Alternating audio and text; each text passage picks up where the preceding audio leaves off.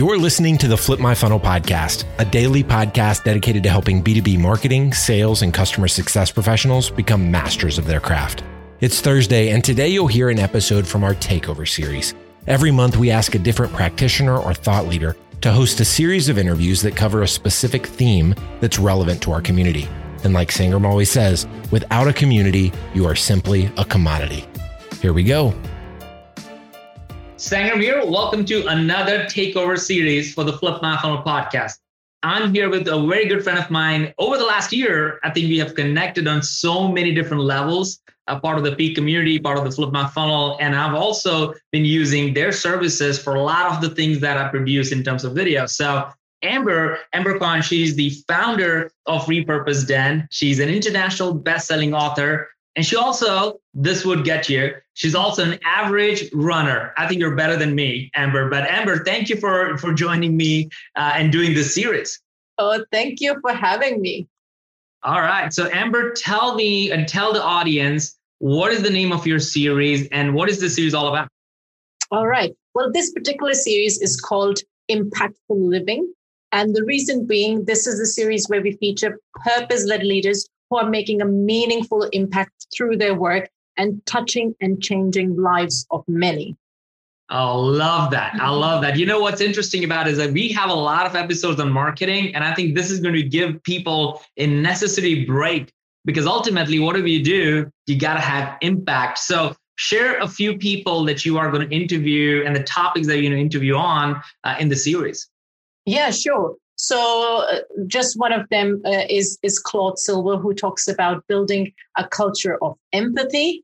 Then I have Mary Henderson. She based is based in Australia, and she talks about how to commercialize your expertise into a profitable business, which a lot of us, you know, struggle with, especially those who are pivoting from, say, a corporate career and now looking into starting their own business. And then I am I'm going to have uh, Daniel Priestley, who is the author of multiple books, one of them being Key Person of Influence, The Entrepreneurship Revolution. And with him, we're going to talk about some awesome stuff. He's just published yesterday a new book called um, How to Raise Entrepreneurial Kids. And, and we're going to talk a lot about that. Wow. Like, I, yeah. I mean, almost every one of this sounds like a story worth going through. Uh, one of the things, and this is where we're going to end because this is going to be an introduction. So, folks, as you're listening to this, you may be listening to the first interview that Amber did, maybe the last one. There's a whole series of about 10 or so that we're going to have in for you, and we'll play every Tuesday and Thursday in the series. So, if, if, and it will tell you if this is the one, the first episode, or is this the eighth episode? So you can go figure out if you need to go back and watch some of or listen to some of these video interviews. But what's interesting, Amber, about all of this is there's a question that uh, Andy Stanley, someone that I follow, says in his book, Better Decision, Fewer Regrets. Mm. And he asked this very question that what story are you going to tell? And that is a very interesting question when you start going back in life because each one of us has a story that we want Absolutely. to tell. And there is a story that people are writing right now that they don't know and and i think people need to recognize that so i love the fact that you're creating this impactful living series that's going to help people to recognize and come out of their shell maybe a mm. little bit and recognize that they have a story to tell they're going to tell that story to their kids their grandkids or or their neighbor or somebody and mm. hopefully the interviews that you're going to do is going to have them thinking about this and actually start writing their own story the way they want to yeah, absolutely. And that's the idea with all each one of those interviews is that I want people to go with at least one takeaway that they can implement right in their life just by listening to you know the guest stories or the challenges that they share during those interviews and if we can just make a difference in one person's life i know it would be all worth it I love it. And again, this is what I love about this this takeover series. You get such a different perspective. And Amber, you also bring in a global perspective because you have people from all over the world who are interviewing in the series. So, Amber, again, thank you so much for doing it. All the information to connect to Amber, her company, her book, uh, and all the things that she does is going to be in the show notes. So check that out. And Amber, let's take it away. Awesome. How to use data to improve customer experience. That's the topic of the hour. Hello, good day, greetings, ciao, namaste, and salams to peeps from all around the world. Welcome to the show. Now, today's guest believes that there is an art to using data to help understand the world, and it's the art of interpretation, translation, and storytelling that delivers the often hard hitting answers required in order to take some sort of action. He's the founder of Cynozure, a top 100 influential leaders recognized by Data IQ, and he's the host of Hub and Spoken podcast.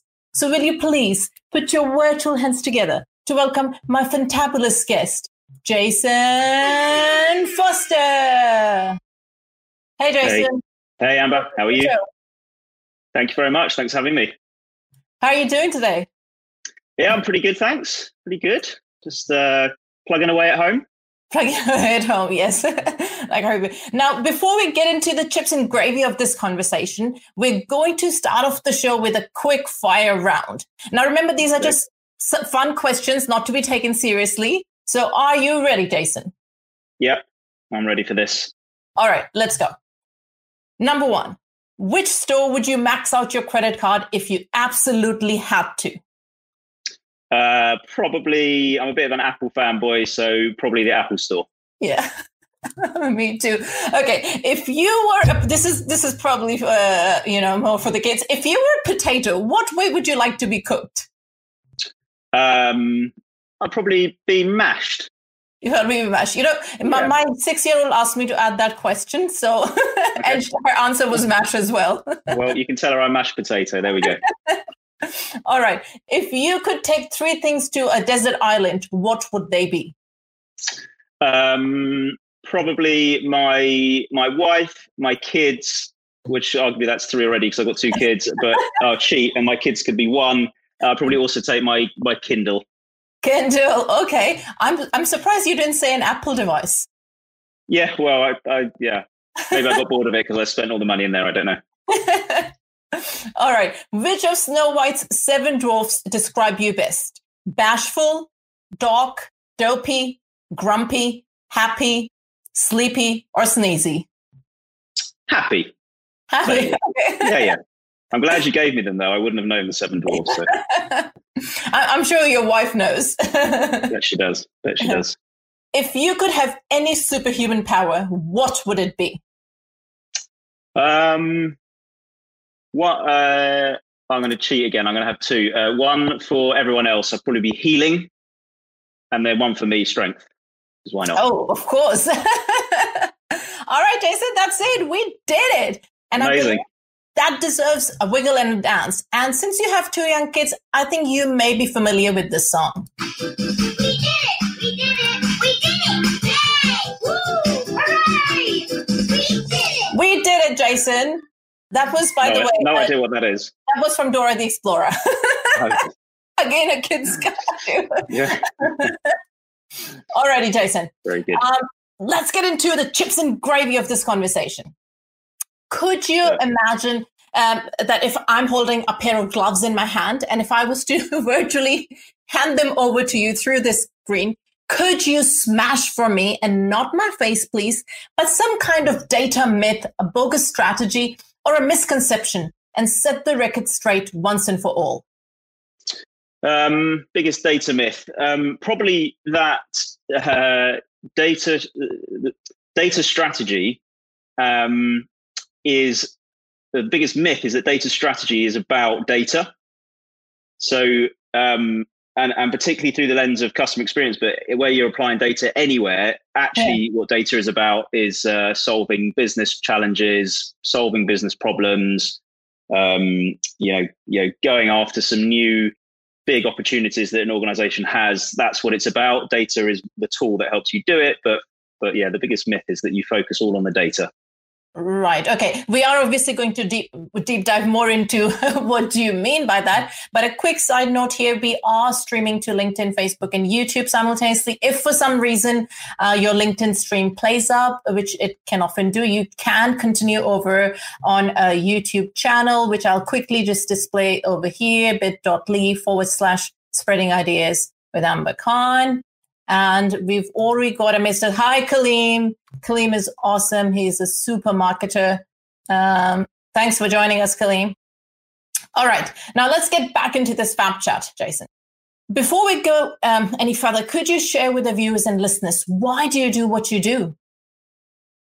Um, it's a good question. I um, I suppose there's two parts to that. I, I, I run a I run an organisation. I run Cynozure. Um, I founded that um, nearly five years ago, um, and what a rush it is to to run and launch and scale um, a, a, business, um, a bootstrap business, so no investment, um, single founder.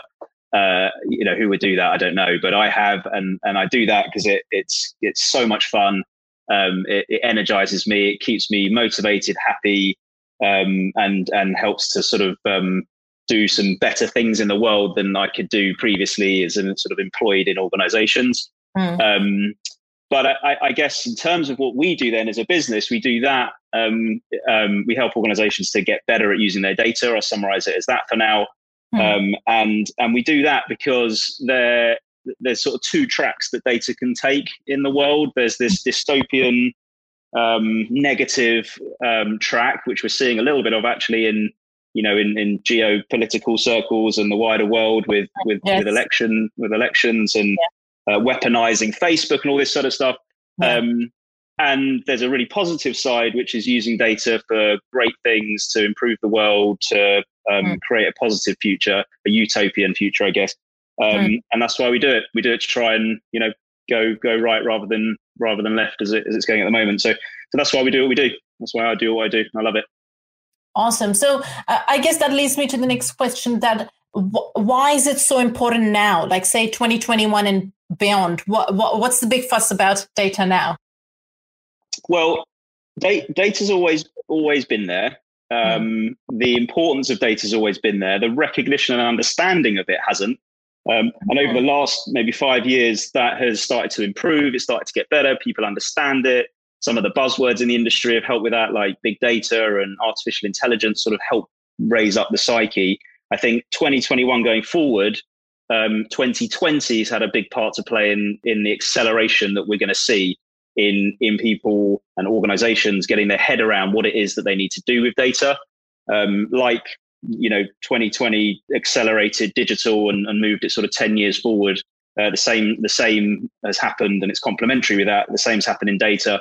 People have woken up to the fact they need their hands at the wheels of their businesses. They need to understand what's going on a bit more. They need to be able to adjust and pivot their organization they need mm. to be able to react quickly to, to outside events. They need to understand what their customers are doing, what's happening in the supply chain, what's happening with their products, their services. And people get that they need to have a better picture of that. If they have a better picture of that, they can make much better decisions about what they do going forward. Um, mm. so if, if people haven't got that sorted yet, then now's the time to get it sorted. Um, if not to, to trade themselves out of the current sort of uh, potentially negative pandemic or, or situation the pandemic has created, um, mm. be prepared for some some kind of side swipe that comes down the line uh, next time. Um, but also be you know be really positive and, and proactive in in helping the company grow, which is what what data can do. And and could small businesses utilize it uh, to the same extent as maybe the enterprise level companies do?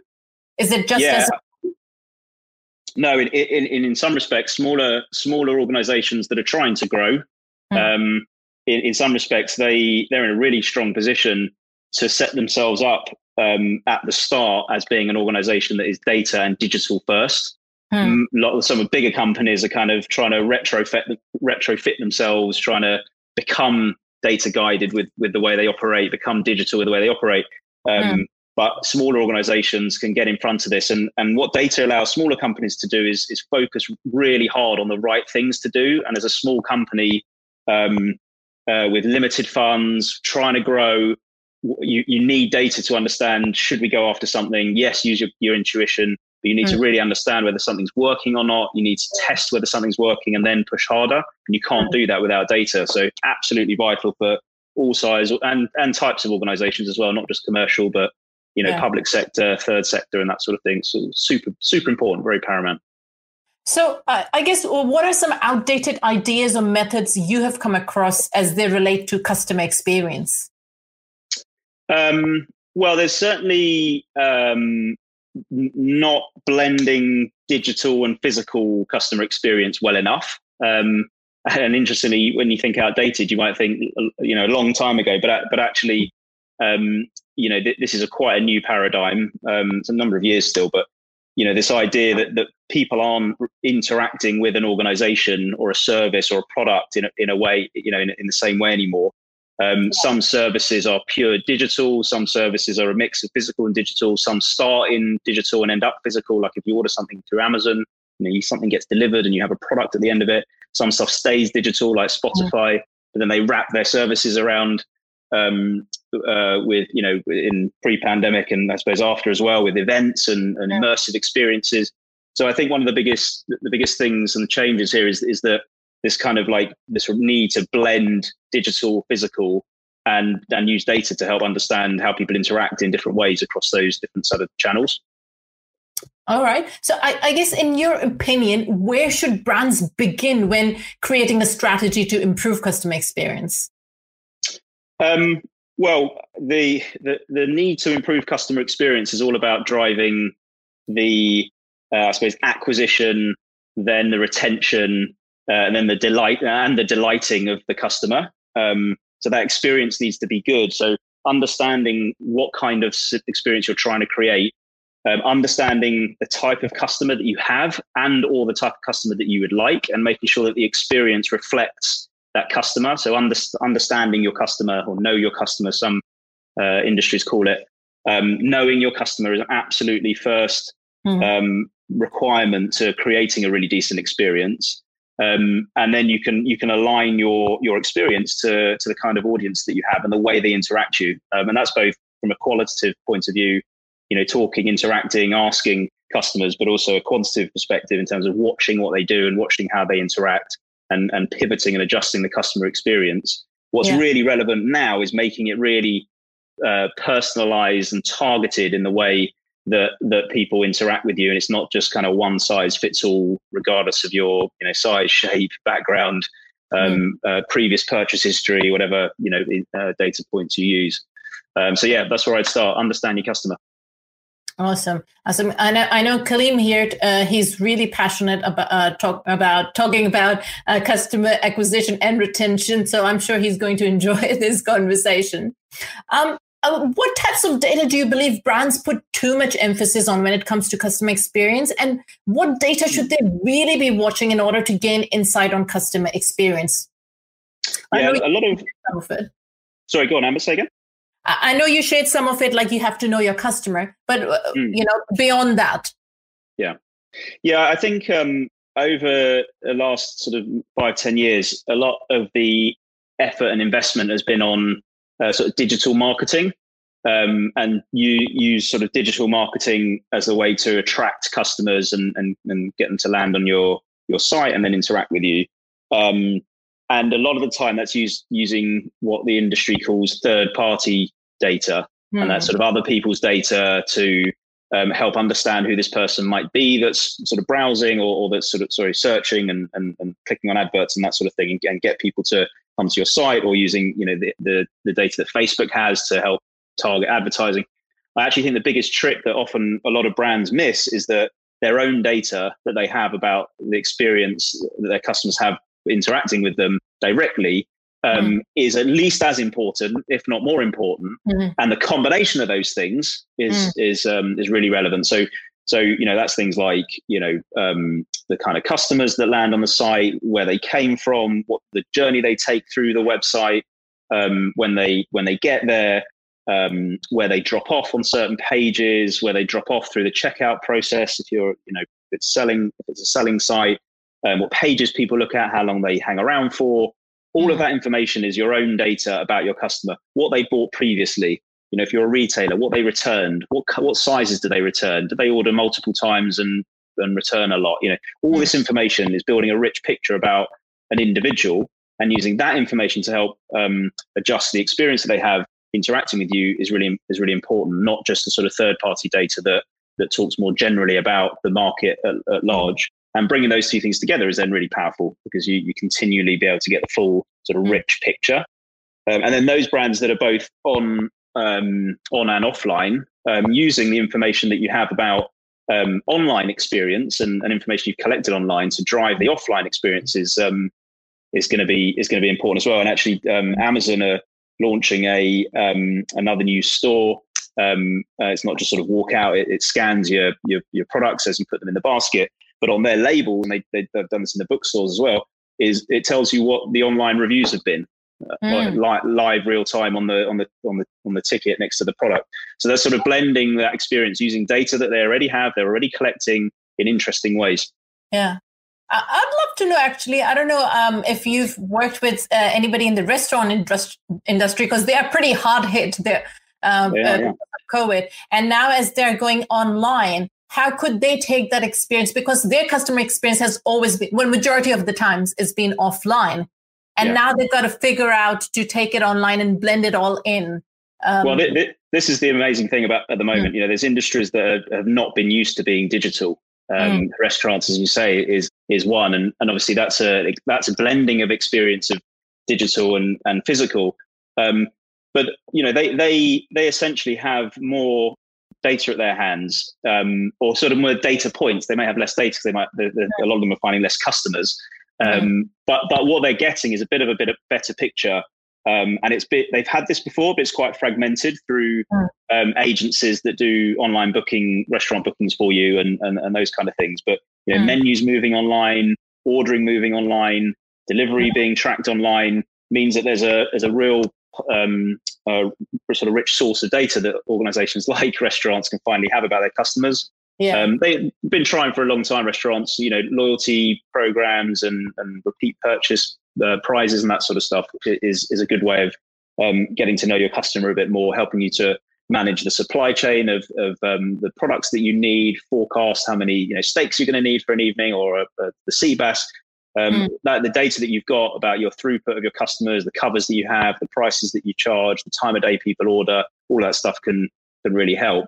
And there's mm. lo- there's loads of industries. I you know my my wife's a teacher, and and mm. seeing the move um, from very, I mean, she's a primary school teacher um, and she's just basically moved online, um, mm. remote, become a remote learning um, specialist. Mm. Uh, and is having to do everything online. And what, and what's that, what that does is they can see how long people spend on activities. The, the, management team at her school can see how how uh, watch the the lessons more regularly, can give more productive and proactive feedback. You know, yeah. All of a sudden, it's opened up this world that an industry that really hasn't been used to.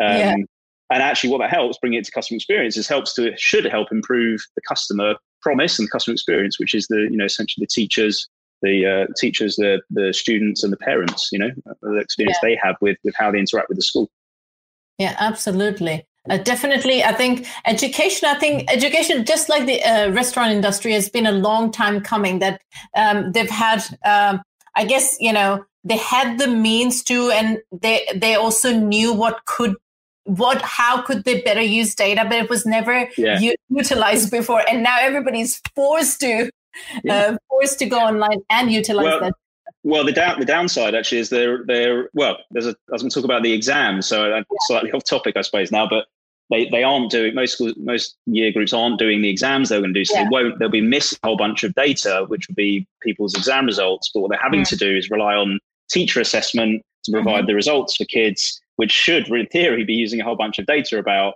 progress and attainment and achievement and how well people did. And I'm really hoping that the sector um, wraps their arms around that and, and does a good job because we saw what happened at the A levels and last college year. results last year, where yeah. you know the algorithm made a, a dumb call basically, and and we forgot to put the, we forgot to put the guardrails in by the looks of it, which yeah. is where data yeah. can go a bit funny. Yeah, my, my son actually he was uh, supposed to sit um, A levels last year, so he was right. the first first one to basically face this. Well, right. no exams, so they were kind of happy about that, no exams. Yep. But of course, it was all unpredictable, right? What's going to happen uh, to our grades? And there was a whole long process for majority of the kids I saw when the results came out. Then there was the, half of them are not happy then there's a whole appeal process and the school didn't know like they yeah. they themselves didn't know what the guidelines were because it was all very last minute yeah. Um, uh, so it, you know a bit haphazard but i'm hoping this year we'll do a better job let's hope so yeah yeah. all right um, what kind of barriers should brands expect to face in making a meaningful improvement in its customer experience um, I, I guess there's um, there's much opportunity as something like technology gives, and I suppose the ease at which technology can be procured and implemented, actually, um, it becomes with a with a whole bunch of of complexity um, if it's not sort of considered right. So I think technology, whilst becomes a big opportunity, also also means that there's a there's a different type of of uh, experience, different type of capability internally in an organization that's needed in order to improve sort of customer experience.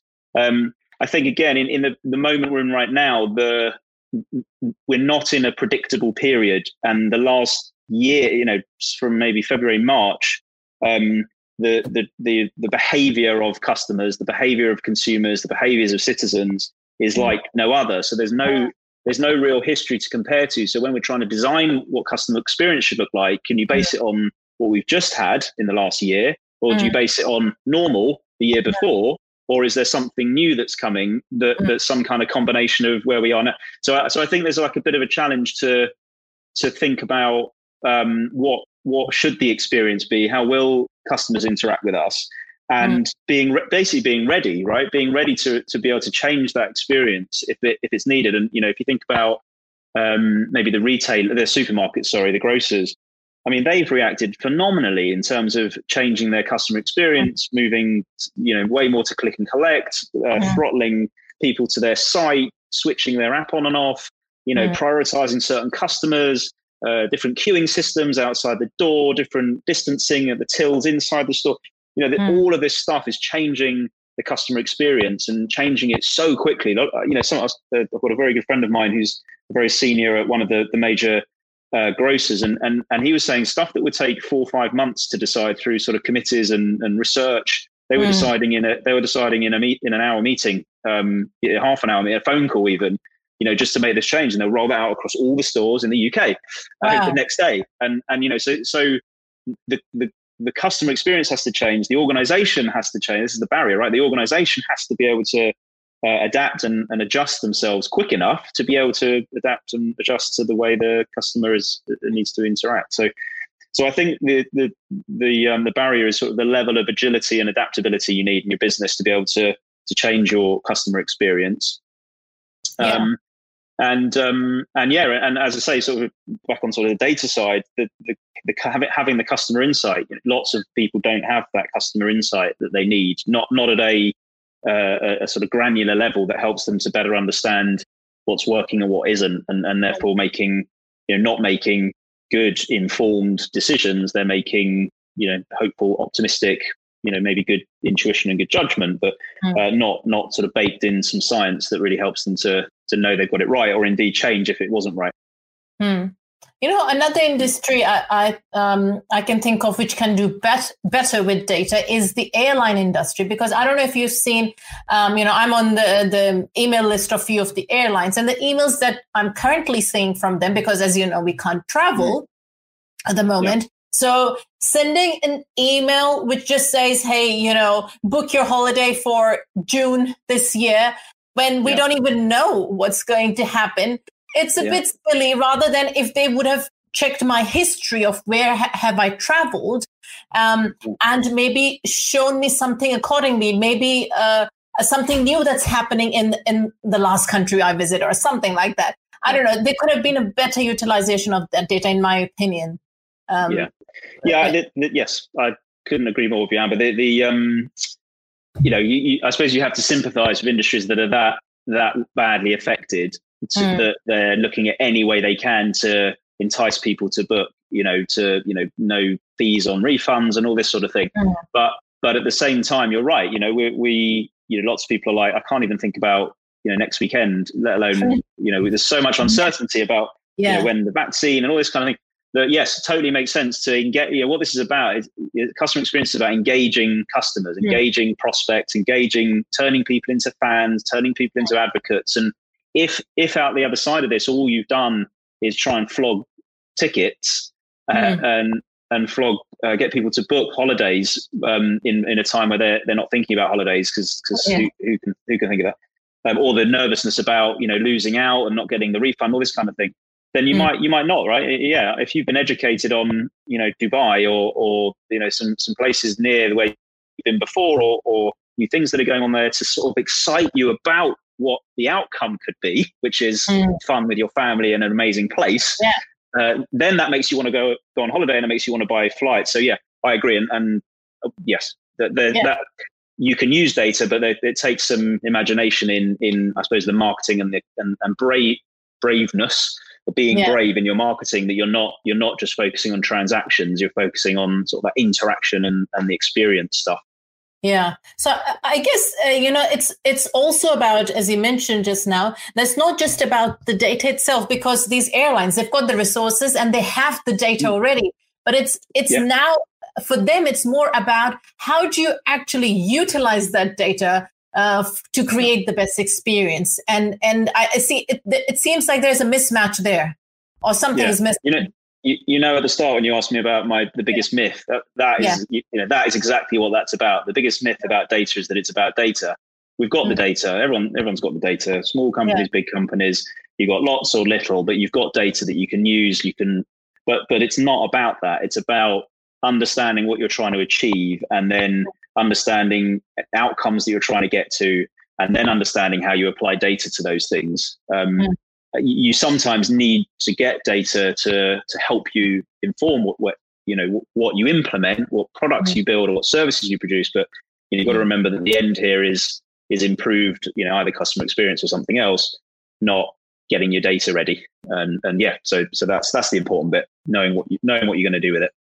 Yeah, and I mean, what what have you seen, say, in mid to large size organization? Is it is it, do do they usually have that um, you know that capacity and team members on board?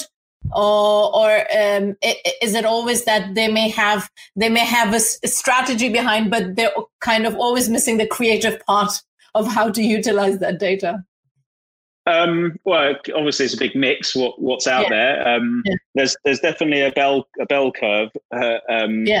And at, at, one end, there's people that are um, you know, got this licked. They, they data in the DNA. Um, uh, they're a data first business. Any decisions that they make use data. They bring their experience. They use that thing. They won't make decisions without at least having explored and looked and understood the insight that they have that helps them make a better decision. The other end of the spectrum, there's less and less of these these days, but certainly 10, 20 years ago, there was lots. Is that people that aren't using using data at all to sort of give their business firepower. There's this mm. big group in the middle that just want to get it right. They want to they want to get data, they want to sort it, they want to plug it into the customer experience. Um, they want to improve um, their digital assets. They want to improve their products. They want to give their customers a better time. They want it to be better for their employees. All these sorts of things. Mm. Um, and there's a real big mix about where people are. They're either very progressed with data from a sort of technology and, and get, gathering their data perspective, but they haven't sort of articulated mm. or understood where they what they want to do with it. As we were saying before, yeah. Um, you've got some organizations that have got all the people at sort of hands-on perspective, but don't really have the leadership required to make it happen. Um, and then all sorts of things in between. So it's a bit of a mix, really. Um, yeah. what, what, we're seeing a lot of people trying to do, though, is get their yeah. wrap their arms around it, figure out right how do we get our ducks lined up, how do we how do we mark, how do we move forward with this where we can get the most value out of it possible. Yeah, so I guess what brands have you come across that you believe have done an especially noteworthy job providing first class customer experience using data? And what can we learn from them? Yeah. Um, well, with any with any example of good customer experience, though, uh, there's there's always a million reasons why mm. it fell over somewhere, um, and the date the data bit here is uh, is is is not is picking up quickly. But I don't know. I think there's um, there's a great business that we that I know very well um, called Sport Pursuit. They um, they do uh, they're an online uh, sports clothing and, and outdoor um, uh, retailer. They mm. they're a members they're a members only proposition. So you you sign up to become a member of their of their um, of their club, and then you get uh, you get access to all of their their shop essentially. But you can only get access to their shop if you're a member. Right. Great business, um, growing really fast, um, uh, accelerating quickly. Um, and they they have created an experience and an understanding of their customer. Sorry, they've got understanding of their customer that has allowed them to create an experience and a an operation that is so that is really slick uh, that it means that you know they they're just creating fan after fan after fan, and they know within um, three days of a new customer joining of what their lifetime value will be. Um, and they know that because they've got good understanding of the customers that they have, what looks good, you know, who, who ends up uh, buying, who ends up hanging around, how long people wait to purchase, how mm. often they purchase. Um, and they use that information to, to drive a, a really, really awesome, awesome experience. Mm. Um, another organization I um, that's um, it's recently been called out as the um, I think they're the second or third um, uh, business in the uh, UK in the food business in the UK uh, to become a unicorn, so worth over a billion dollars. Um, is a Gousto. um, and Gousto, again use data to shape all sorts of things in their business, the way they manage the supply chain, the way they route ingredients around their warehouse, the way they manage the menus. Um, so Gousto, the food box um, uh, company. So you order a box of four meals, and it comes with all the individual ingredients you need just for those four meals. And and they use they use data phenomenally to to drive an outcome being a really good customer experience to get people to want to continue purchasing from them. They're a subscription model. And then there's all the sort of you know organizations that people, uh, other organizations that are sort of well known, like Spotify, uh, Uber, Amazon, uh, mm. Facebook, Apple, um, Google, all use data in phenomenal ways to create an experience. And obviously, as I sort of said at the top of this piece, was uh, uh, uh the sort of negative things, and there's lots of negative things potentially about those brands yeah. in the way that you interact and, and the way that the data is used. But um, but mostly positive, right? People are trying to do positive things with this, and uh, the experience for something like Spotify, you know, you want to use it because it's good. It's you get access, you get quickly to the kind of music that you like, and that's you know they're they're essentially a data company. Yeah, yeah, absolutely. Now, I, I have to ask you this because we, we, briefly touched upon it. With all the Facebook data scandal that happened not too long ago, consumers are concerned about privacy. So, how can yeah. technology maintain data security and improve customer experience at the same time? Well, it's a it's a balance really. So, um, I, I often talk about being a value exchange. So, if if um, if by providing information to an organization and you trust them to do good things with it, you get a good enough value back. So um, then, it's worth it's worthwhile, and and it's sort of easy to maintain that balance. You, the experience is good because I get what I want. The privacy is great because um, I'm okay with the level of privacy that I'm giving away. Um, so so so it, it, it depends on the value exchange, and when that value exchange tips, that's when it becomes an issue. So if um, you know, for example, you know, Facebook when it was mostly about connecting with people. Mm. Um, so this is certainly my view. When it was about making connections, it was about you know c- catching up with old friends. It was about keeping in touch with people that don't live down the road, don't speak too much anymore. Brilliant. Value exchange is high. I was happy to post my stuff. I was happy to share. I understood what I was what, what I was getting myself into because I was getting enough back. As soon as it became for me, this is as soon as it became more about the advertising revenue, as soon as it became more about you know what can people target with me you, you, know you feel like you're you feel like you're the product or i feel yeah, like i'm the yeah. product now yeah. i don't find that value exchange is there anymore so i'm not comfortable with sharing that information and i don't share that information with them anymore and i'm uncomfortable you know the, um, i'm slowly trying to convince everyone to move over to signal because i don't want to use whatsapp anymore um, right. because of the because of that information will now be shared with facebook oh, and it hasn't right. it hasn't been up to this point so, so I think I think that balance is maintained. Firstly, when there's when there's a value exchange and there's trust between the customer of the product or service and the provider of the product or service. Um, and as soon as that's out of whack, it's it, it, it's impossible. And you know, you know, organisations spend a lot of time thinking about this, and and you know, mo- most you know, ninety nine percent of organisations that we know and love are respectful of uh, privacy. They're respectful of the regulations like GDPR and when wanting to do good, you know, do good things there that help both meet the regulation but also the customer experience and, and customers' privacy. Um, so, so that's a that's a good start. Hmm. Um, it can be quite hard to maintain that balance, and you know, if you think about things like, um, uh, you know, opt-in to marketing and the level of information you have to give, people are thinking about what's the minimum I want I'm going to ask for, so yeah. that people want to sign up, and how can I like how can I demonstrate the value of of giving us the information so that they want to interact yeah. and engage with us? Yeah. So yeah, that's that's how how I'd um how I think about that one. So um, how easy or difficult it is if if you lose that if the customers lose confidence in you be it because yeah. of data breach or something what do you think how easy or difficult it is to regain that confidence yeah well um, you raise a good point and um, you know there's some big big data breaches that mm. have gone around so so data breaches happen so security and privacy is is wrapped up in the data world in kind of data management and governance mm. data governance and they're kind of like um, you know, if you can get that stuff right, most people don't want to talk about that stuff actually, mm-hmm. and it's not very exciting. Mm-hmm. But but the where it becomes interesting and important is when you re- you realize how big a problem you can have if you don't get that stuff right. And you know, data breaches are, is is one of those huge examples where a lack of governance and management um, and security around your data can actually have huge brand damage to your organization, which leads to people voting with their feet and not potentially not wanting to um, trade with you anymore. Mm-hmm. Um, or impact your share price or impact the CEO's job. You know, there's so much impact that brand damage can have. And that's mm-hmm. really what this is about. It's like how do you protect how do you protect your brand? Um, and how do you manage the risk of your brand being damaged or you know the, the, sending someone a, a, marketing email with with your wife's name rather than your own name or mm. you know getting a mail shot with the previous people that used to live here it's kind of like a bit annoying and you go well, that's a bit rubbish. But it's not, you know, if you do that at scale, of course, it's a huge problem. But compare mm. that to, you know, major breaches and big fines that make it into the, you know, front page of all the, the major newspapers.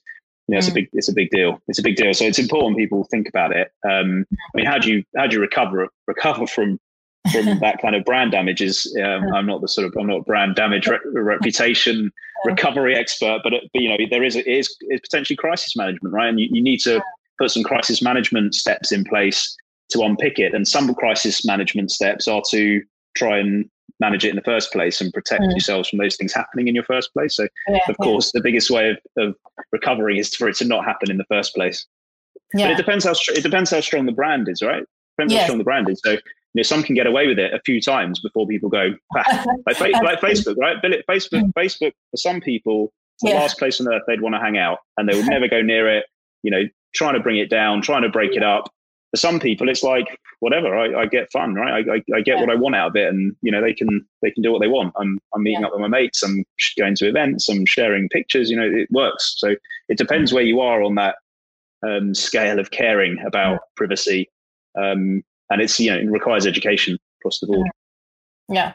So I, I, guess I have to ask you this as I'm a small business owner that this is a question for small business owners that as a small business owner could could you share like the top three data analytics or stats uh, that we need to look at to improve our uh, customer experience from a small business point of view because obviously our um, data is limited yeah um, well, I, I, think the most uh, well, it's wide, isn't it? Because it depends on the um, on on the kind of kind of business. But I, I think engagement, some kind of metrics around engagement are important um, because engagement demonstrate, and, and that will be different for for all sort every every business. So for you, Amber, it might be engagement on your LinkedIn posts, and that's enough. It could be engagement with your content as a whole. It could be engagement on your website if that was your main sort of lead funnel to to people buying from you. Mm. So I think engagement, whatever metric that is for that organization, yeah. I think is is probably the most one of the most important customer experience. Yeah. Um, because it demonstrates that someone's got an interest in what you're doing. And they might not want to mm-hmm. purchase straight away, but they've certainly got an interest in in you as an organization. Um, and and they clearly enjoy the experience if they keep coming back. So that level of engagement, I think, is an an important one. Um, clearly, the the conversion to to, to money. So the, the money side um, of customer experience. I think customer experience again depends on the business you are, but but your customer experience should lead people to wanting to purchase, you know, make a transaction. Mm. Um, and it might not be today or tomorrow. It might be next week, next month, next year. But they they should lead somewhere. So clearly, the financial metrics are going to be important. Um, yes, revenue, but actually, you know, net profits and cash um, are clearly are clearly the the other side. Yeah. Um, and um, so yeah, we've got customer, we've got finance, and then and then I suppose something something around the kind of product um, that that you sell and understanding the um, the the nature of the product. So who yes, who's purchasing it? If you sell multiple products or services, how much penetration do you have? You know, do people buy one thing or all five things? Um, yeah. Do people buy deep in one category or, uh, or, or slim across many? You know, so so understanding your products and and um, and the metrics associated with with um, how that sort of manifests itself in how you trade and transact. I think yeah. those, those will be the three areas. Oh, okay, awesome, awesome. All right. So, uh, what tools or innovations are you most excited about for how they can offer brands insight on what uh, their customers like, dislike, uh, or they want? Um, well, I think um, I, am sort of reluctant to say, but I think artificial intelligence, in the used in the right way and for the right purpose, is very mm. exciting. Mm. Um, AI is often a badge that's put on things that aren't AI. It's often a it's often a thing that is used when it doesn't need to be used. But when it's deployed um, for the purpose of improving a metric like um, customer experience at the top level um, or anything underneath that, um, I think it's super exciting. And we're we're really just sort of scratching the surface of it, and we need to be super careful and have the right guardrails in place to make sure it, it works in the right way. Um, but yeah, so so AI sort of without without um, without a doubt, um, I think is is something that I'm I'm interested in and excited mm-hmm. about. Um, and I think anything that that blends um, uh, the the sort of overall experience of digital and marketing, I think is exciting. Um, and there's some lots of sort of acquisitions happening in this space and coming together of different technologies convergence that mm. drive that drive that sort of slightly easier to connect the different data sets, connect the different experiences, connect the different channels. Um, mm. So anything in that space is, is pretty cool as well. Mm, awesome. Yeah. A- AI, I mean, I see more and more AI softwares in all different niches, especially in marketing. it's, it's, it seems like every yeah. day there's a new AI software yeah. trying to help you do something better. Yeah. But then it, everything takes time to understand, right? Because when yeah. something new comes into the market, it takes time for you to understand how this technology works. Yeah, of course. Yeah, yeah. of course. And uh, yeah, you, you don't want to take AI and find a problem to solve. You want to find a problem to solve and see if AI or even or even just the spreadsheet will do the job. So I, yeah. I'd look at it that I'd look at it that way around.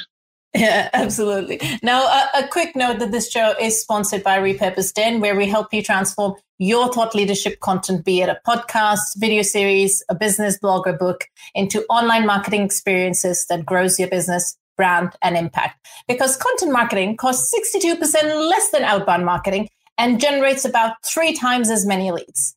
You'll also find best bits of this show repurposed into short clips on my channel. Let me quickly get the link for you bit.ly forward slash spreading ideas with Amber Khan.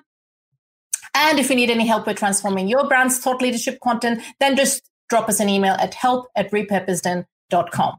All right, it is now that time of the interview for us. And you may be thinking, what is it, gossip time or share the fun pickup lines time? Or tell an embarrassing joke time. Unfortunately, we are not that type of a show. Well, not yet anyway. But what it is time for is. It's the 48 hour challenge time. Now, Jason, this is where I ask you to share what is that one thing that our viewers and listeners can implement when it comes to either uh, improving customer experience or analyzing data in the next 48 hours that doesn't cost an arm and a leg or requires a large team to execute it? Cool. Yeah, tricky one. So um, I I think that what the challenge I would set um, is going to be something around um, the purpose of doing this stuff. So we've talked quite a lot about you know using data and customer experience, what customer experience is, how you can improve it. Lots of complexity with technology and why people do it. So I think what's really important and what I think what I see um, companies getting really good value from is just to write down why they're doing what they're doing with data and, and what they want to achieve with their customer experience. So some kind of vision statement that articulates why why you want to improve the customer experience, um, how you will improve the customer experience, um, and and to what to what end. I think a nice, short, sharp, um, really clear, no jargon statement that that sort of brings that together that you can articulate and the you know um, on the walk to the car or, or, or, on the end of a quick phone call um, to someone that doesn't understand data or customer experience. I think that that is really uh, uh, that's my challenge. That's the challenge i set. that's That's that sounds nice and sweet, and and and it's doable within the next years. And, pe- and, people can share it on LinkedIn and you know, oh, yes, tell people yes, about it. And... to come in. So, if where can people tag you? If you if you watch this uh, later on and tag Jason when you do con- uh, complete your challenge, where can uh, people find you? Uh, I'm normally hanging out on um, uh, on LinkedIn. Um, so if you, if you look up, there we go, Jason B Foster. Um, I'm at Jason, Mr. Jason B Foster on Twitter. Um, you can find the company, um, a company on LinkedIn, Cynozure. Um, we've also got a podcast, which I think you mentioned at the start, um, which is hubandspoken.com. Brilliant. Yeah. Um, so yeah, that's um, that's where people can find me. Yeah, that's it. Uh, I mean, you will find uh, Jason's podcast, of course, on all podcasting channels like iTunes, Spotify, and everywhere. Um, so just type in Hub and Spoken. Um, you can obviously, as Jason suggested, uh, connect with him on LinkedIn, uh, Jason B. Foster, um, uh, or check out his website, cynozure.com. Well, Jason, thank you so much for uh, coming on the show today uh, and, and making this fun. Thanks. Thanks a lot for having me. It's been great. Loved it. Awesome, awesome. So uh, until next time, I'm, I'm, I'm hoping that this year we, we, we, could do probably more more lives, more niche on different subjects um, around this. So hopefully we can do some more later on in the year. But for now, toodaloo for now. You've been listening to the Flip My Funnel podcast. To make sure that you never miss an episode, subscribe to the show in your favorite podcast player.